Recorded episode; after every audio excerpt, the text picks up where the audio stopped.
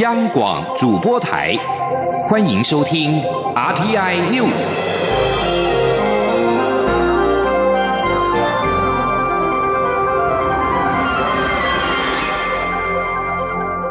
听众朋友您好，我是张顺祥，欢迎收听这节央广主播台提供给您的 RTI News。今天是中华民国一百零八年国庆，蔡英文总统将发表国庆讲话，主题是坚韧之国，前进世界。内容除了说明国家必须稳固因应变局、厚植实力，并强调国家的韧性之外，也呼吁全体国民团结，共同捍卫民主，壮大台湾。同时，总统将揭示下个阶段国家的目标。包括了团结在自由民主的旗帜之下，捍卫主权，持续壮大台湾，强化经济实力，以及走向世界，在国际舞台上勇敢自信。蔡总统今天的国庆讲话内容将分为四个部分，首先将会说明国家当前面对的变局，以及面对变局时必须稳健厚植实力。其次是全体国民过去共同经历种种的挑战，并在挑战当中养成了国家的强韧特性和实力。总统也将在国庆讲话当中呼吁全体国民团结，共同的捍卫民主，壮大台湾。最后，总统将会揭示下阶段的国家目标，并且重振台湾人的自信，让台湾成为世界不可或缺的台湾。今天双十国庆，外交部在九号表示，今年来台湾参与国庆庆典活动的各国重要访宾，一共是有二十团三百一十七人。主要的致贺团重要贵宾包括有圣露西亚的总理扎士纳、瓜地马拉的副总统卡培拉、巴拉圭的副总统维拉斯格斯、史瓦蒂尼的总理戴安博、贝里斯的副总理法博。圣克里斯多福国会议长伯金斯、博留国务部长马提娜，在非邦交国方面的重要贵宾包括了泰国前国会有台小组的主席访问团、德国石货邦议会议员访问团、日华议员恳谈会会长古乌圭斯访问团。日本台湾亲善协会的访团，以及美国联邦参议员克鲁兹访问团，日本地方性的亲善协会访团。假如以地区来划分的话，外交部表示，亚太地区的人数最多，一共是有六团一百九十四人。其他亚非、欧洲、北美跟拉美地区都有访宾，另外还有外籍记者团、玉山论坛的贵宾团，以及国防部跟国安局等单位邀请的贵宾。美国联邦参议院的外交委员会的成员，也就是刚刚提到参议员克鲁兹来台湾参加双十国庆庆典活动。克鲁兹表示，虽然中国持续打压台湾，但美国会坚持跟台湾人民站在一起。台湾是美国的朋友跟盟友，面对中国企图弱化台湾，美国会站出来抵抗。请听央广记者王兆坤的报道。美国参议员克鲁兹表示，很荣幸来台参加国庆活动，在中共打压日益严重。以及香港人民展现勇气，为民主自由挺身而出，并受到全球关注的此刻，台湾庆祝国庆显得特别重要。因为民主很重要，人权很重要。而他在这个时候访问台湾，原因是台湾的民主与人权，还有就是美国与台湾的友谊非常重要。克鲁兹指出，中国从二零一六年后不断弱化台湾，利诱夺取台湾数个邦交国。但他要告诉大家，美国依旧自豪的与台湾人民站在一起。例如日前参院外委会通过的台北法案，克鲁兹说：“Underscoring that America stands with the people of Taiwan and that we also will stand up against these Chinese efforts to undermine Taiwan. This is a friendship.” that is incredibly important. This is a military relationship that is incredibly important. This is an economic relationship that is incredibly important. And these are peoples, the American people and the Taiwanese people, that are friends that are allies, and I'm proud to join you for the celebration tomorrow. 克鲁兹表示，他一直力促美国与台湾洽签自由贸易协定， 也乐见美国政府出售先进的 F 十六战机，协助台湾防卫自己。关于香港情势，克鲁兹指出，香港人民冒着生命危险追求自由，让我们看见和平示威的力量。由此也可看出台湾的重要性，且这个重要性不只在于亚太地区，甚至可以扩及全世界。因为台湾坚持对抗共产党的压迫。克鲁兹一家人在古巴遭受迫害的经验，以及美国副总统雷根呼吁前苏联领导人戈巴契夫拆掉柏林围墙的故事，强调台湾与香港的重要性。他说：“Because the idea of freedom.” The Chinese Communist government is terrified that the Chinese people will see how come the people of Taiwan enjoy freedom, enjoy democracy, and we don't? That they will see in Hong Kong, wait a second, why can't we have that same freedom? That's why the Chinese government acts with, with such fear, and that's why it's so important for America and the rest of the world to stand alongside Taiwan. 德州选出的克鲁兹主动提到了近日受到关注的美国直男休斯顿火箭队总经理发表称香港言论后所引发的效应。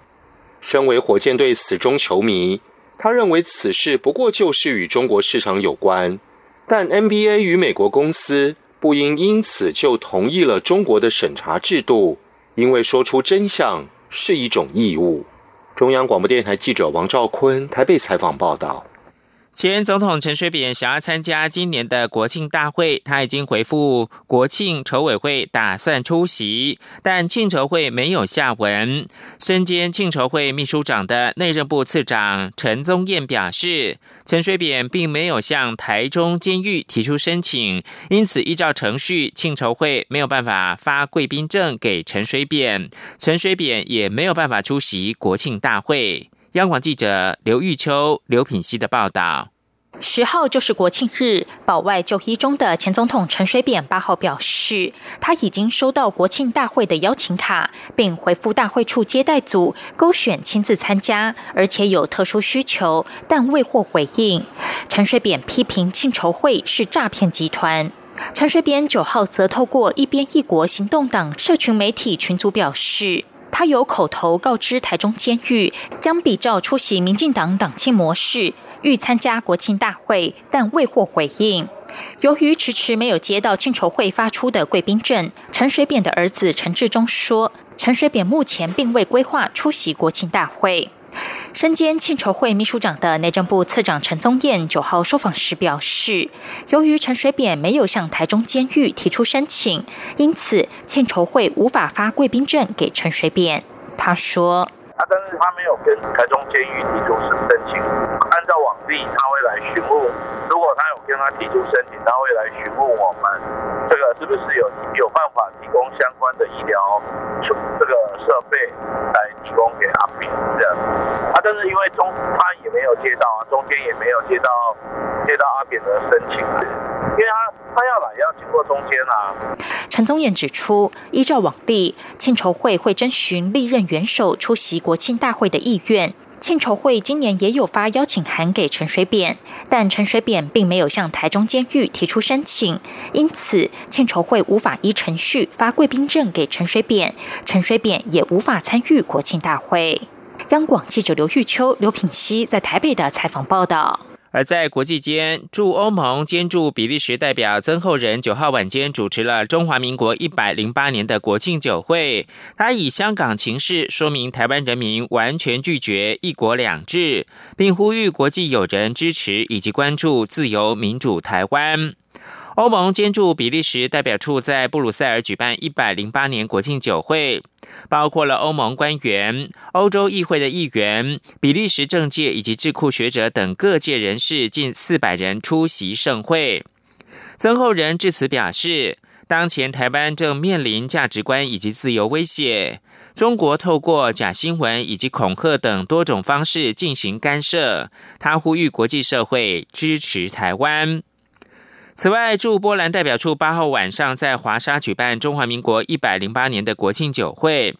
由驻波兰代表施文斌主持，多位政要跟这届代表三百人出席。施文斌强调，台湾会继续坚持自由民主价值，持续回馈跟参与国际社会，呼吁波兰各界能够支持。另外，在越南，中华民国驻越南台北经济文化办事处九号晚间在河内举行了一百零八年双十国庆酒会，超过五百名的侨胞、台商跟国内外的友人与会。台越官员致辞的时候，都肯定双方友谊关系，期盼进一步促进合作。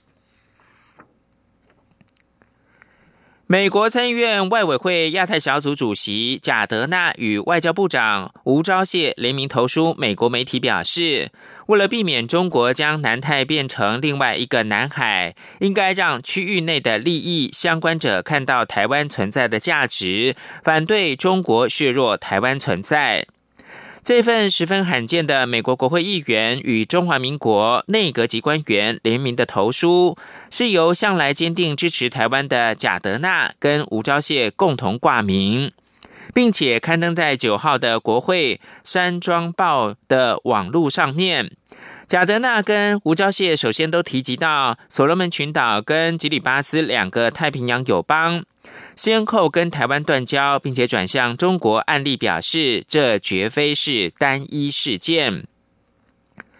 过去三年来，中国透过贿赂、虚假承诺与债务陷阱外交，又使台湾六个盟邦转向。台湾现在仅存十五个邦交国。投书表示，近年来中国在太平洋的野心，并未因为美中贸易战。经济放缓以及国际对其人权记录的抨击日益升高，而变得更为谨慎。中国近来的行动威胁到台湾得之不易的民主。距离台湾举行大选不到四个月的时间，北京正在进行有据可查的干预选举的行动，其中包括了虚假讯息、经济措施以及对台湾国际空间的施压。而在台湾二零二零的选举方面，时代力量跟民进党两党的主席对谈陷入到停摆。针对实力党主席徐永明透过新闻稿表示，实力至今没有做出相挺民进党人选的决议。民进党主席卓荣泰表示遗憾。并且表示，民进党跟实力在部分选区有些冲突，但是呢，他仍是抱着绝对的希望，期盼双方在不设任何前提之下沟通。记者刘玉秋的报道。时代力量与民进党在二零二零大选的竞合关系备受关注。民进党台北市第八选区立委参选人阮昭雄日前举行国政发表会，无党籍的立委林长佐、实力台北市议员林颖梦、社民党台北市议员苗博雅都现身力挺，现场还高喊“大绿小绿合作”。不过，时代力量党主席徐永明九号透过新闻稿表示，任何党际合作都必须透过党对党的形式进行。目前，时代力量与民进党。两党主席的对谈已无限期停摆，因此时代力量现阶段并无相挺民进党人选的决议。对于实力会表态要与民进党合作，整合陷入僵局。民进党秘书长罗文嘉受访时坦诚，民进党目前与实力的整合确实不是很顺利，但民进党不会放弃，仍保留合作的机会。民进党主席卓永泰在中常会前也受访时指出，对徐永平的说法感到遗憾，但仍期盼能。能与实力尽快展开合作。时代力量徐主席的谈话，我不晓得是不是他的原意跟争议啦。呃，但是就谈话看到的这个本身来看，我当然有一些遗憾，但是我还是抱着绝对的希望。能够持续的进行啊。至于与实力党主席的对谈进度，卓文泰说，他抱着任何的可能，希望在不设任何前提下谈选区问题，并尽快做合理的解决，盼让支持者士气高昂，也让候选人尽快向目标前进。中广电台记者刘秋采访报道。而在国民党方面呢，外传主席吴敦义打算将自己列为不分区立委的第一名，引发讨论。吴敦义目前没有把话说死，表示呢要在慎重的思考。而国民党中常委李昭平表示，吴敦义九号出席活动时，面对在场人士关切此事，吴敦义当众表示自己从未考虑列为不分区第一名。记者刘品希的报道。国民党中常会预计十月中通过不分区立委提名办法，启动不分区立委提名作业。日前传出，党主席吴敦义打算将自己列为不分区第一名，意在争取立法院龙头。吴敦义日前受访时表示，的确有人这样建议，他会慎重思考，不能一口回绝或是一口接受。国民党中常委李昭平九号下午在中常会前受访表示，吴敦义上午出席劳工后援会活动时，当众向在场人士表示，他从来没有考虑过将自己列为不分区第一名。至于吴敦义是否有考虑把自己列入不分区名单中，李昭平则说他不清楚。他说。常委，所以他有考虑把自己放进去吗？他没有，他说现在他有没有考虑我不知道，那是他啊。但他是明白的回答说，绝对没有考虑，因为问的问题是说你是不是要放在国民党，考虑放在国民党的不分区第一名嘛？他说他就从来没有考虑过这一件事情，没有做这个考量过。传出吴敦义打算将自己列为不分区第一名后，有党籍议员建议吴敦义应该排在第十五名安全名单边缘，才能达到冲票的效果。对此，中常委姚江林受访时表示：“带兵打仗的一定要在前面，怎么会在后面？如此才能展现打选战的企图心。”中常委曾文培认为，吴敦义列不分区的作用，当然是因为支持者希望吴敦义能拿下立法院。长宝座，而非只是做一任的阳春立委，因此排名必须兼顾大家的期待，也必须在安全名单内。中常委李昭平则说，也有声音是希望吴敦义摆在安全名单的后两名，用意在于带动选票。如果放在第一名，根本没有意义。央广记者刘品熙在台北的采访报道。而在美国的选举新闻方面，民主党总统初选声势最高的参选人拜登九号首度表示，总统川普应该遭到弹劾。这位前任副总统说，川普背叛国家，违反就任总统的誓言，做出了可遭弹劾的行径。民主党多人竞争在二零二零年总统大选挑战共和党的川普，拜登一直获看好，如今声势和联邦参议员华伦并列领先。川普曾一再指控拜登贪腐，但没有提出任何的证据。这番话显示拜登的立场变得大为强硬。即使川普先前曾递报，曾要求乌克兰总统泽伦斯基调查不利拜登和他在乌克兰工作儿子的资料，拜登原本对弹劾川普一事表现得比其他大多数民主党参选人节制。不过，在白宫八号宣布不会配合国会的众议院民主党领袖上个月发动的弹劾调查之后，拜登开始出重手，言辞指控川普。这里是中央广播电台。一年一度的双十国庆即将登场，中央广播电台今年独步全球，将使用十五种语言同步网络直播蔡英文总统的国庆谈话内容。华语听友请锁定十月十号星期四上午九点十分到十一点三十分，我们将透过网络影音与七个中短波频率。及时转播中华民国双十国庆大会与序幕表演，并且邀请学者专家现场分析蔡英文总统的国庆谈话。十月十号上午九点十分，请锁定央广网站 triple w 点 r t i 点 o r g 点 t w。广播听友请使用中波一五五七千赫、短波九五六五千赫、一二一零零千赫、一五四九零千赫。一五五三零千赫频率收听。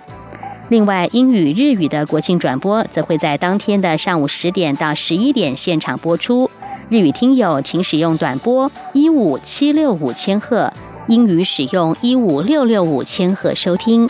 十月十号上午九点十分，让我们一起携手世界，台湾要飞，追求更好的台湾。现在是台湾时间清晨的六点四十九分，我是张顺祥，继续提供新闻。桃园国际机场第三航厦工程已在延宕，迄今已经流标三次，仍然是没有完成发包。对此，交通部长林佳龙在立法院答询的时候表示，已要求设计团队简化设计，希望在今年底、明年初完成变更，之后再加快发包以及施工进度。而桃园机场公司的董事长王明德也表示，已经获得设计团队首肯变更，目前正一项一项的检讨中。请听记者吴丽君报道。桃机第三航厦及第三跑道迟迟无法完成，导致原本一年只能负荷三千四百万人次的一二航厦，现在必须超负荷四千四百万人次，也导致班机起降频繁，停机坪空间严重不足。一旦遇到天候不良，塞机情况更为严重。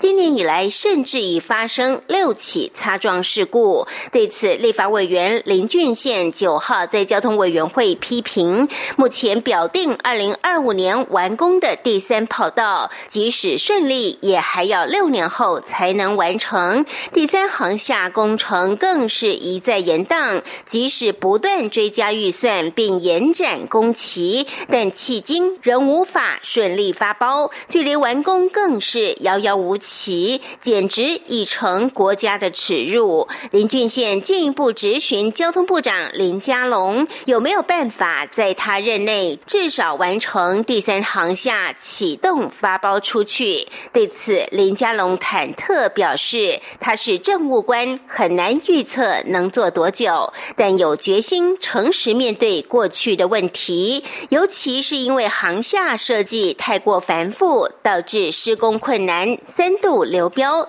因此已要求淘机公司协调设计团队于今年底。完成设计变更，否则不排除解约。林佳龙说：“我们一定要重新去检讨这一个标案。”要在今年底、明年初符合我们的编列预算修改设计，不然的话，我们也不排除啊解约。他们现在已经基于我们的契约，他是要修改的，因为这个经费不断的增加是不符合当时啊我们跟顾问设计公司的约的规定。桃园机场公司董事长王明德也在答询时表示，已获设计团队首肯进行变更，目前廉政一项一项检讨中。他说：“他比较重要的是，他根据他设计内容十九项左右，最重要包括天幕啊、云顶等等，每一项都检讨，可以减少多少钱啊？去做统计分析。目前最近一次是前几天十月七号啊，在行政院开一个协调小组，所以目前往那个方向在靠近。”林佳龙也表示，只要三航下顺利发包后，就会加快工程进度，希望如期于二零二三年底完工。中央广播电台记者吴丽君在台北。采访报道：立法院司法法制委员会九号是审查促转会一百零九年度的预算，国民党立委提案全数删除促转会的预算，最后司委会通过保留送朝野协商。另外，促转会的代理主委杨翠表示，促转会并没有在延长任务期限的计划。请记者王维婷报道。立法院司法法制委员会九号下午邀请促转会代理主委杨翠列席进行年度施政计划报告，并审查促转会一百零九年度预算。代理主委杨翠在报告中表示，一百零九年度重要的施政计划包括持续推动政治档案征集与开放应用，扩增转型正义资料库内容及功能，完成转型正义总结报告，完成部分机关所辖威权象征物之处置，完。完成不易遗址公告作业，继续推动转型正义心理疗愈和完成不当党产规划与运用等。由于促转会将于明年五月落日，民进党立委管碧玲询问促转会是否有延长的规划。杨翠表示没有规划延期，促转会正在准备总结报告。我们目前正在积极啊撰写总结报告，因为总结报告需要时长、严格的时间规划，所以我们目前没有在规划关于延期的部分。就呃转型促转条例里头关于转型正义需要本会需要进行促进推动的这个部分，我们自信可以在两年里头，呃，在促进跟推动上面相关的政策规划，乃至于需要法案的部分，以及跟呃未来永续性的在其他机关持续。这是促转会挂牌以来第一次顺利进行询答。民进党立委郑运鹏在会中肯定国民党立委，民进党立委管碧玲也肯定杨翠的努力。因为两年任务期限将至，一百零九年度促转会预算仅编列五个月预算约六千五百四十八万元，国民党立委吴志阳等提案全数删除，而国民党立委陈玉珍建议保留至党团协商。最后，司委会主席民进党立委段宜康表示，提案均保留，送院会协商。中央广播电台记者王威婷采访报道。交通部政务次长黄玉林九号邀集各县市政府开会，清点全台湾一百多座必须要立即派工维修的桥梁目前的维修状况。结果确认，地方所属的一百二十三座围桥新增三座，不过总计一百二十六座围桥已经有八十七座修复完成，另外三十九座也在处理当中。而这三十九座桥梁的桥名也在会后正式的对外曝光。央广记者吴丽君报道。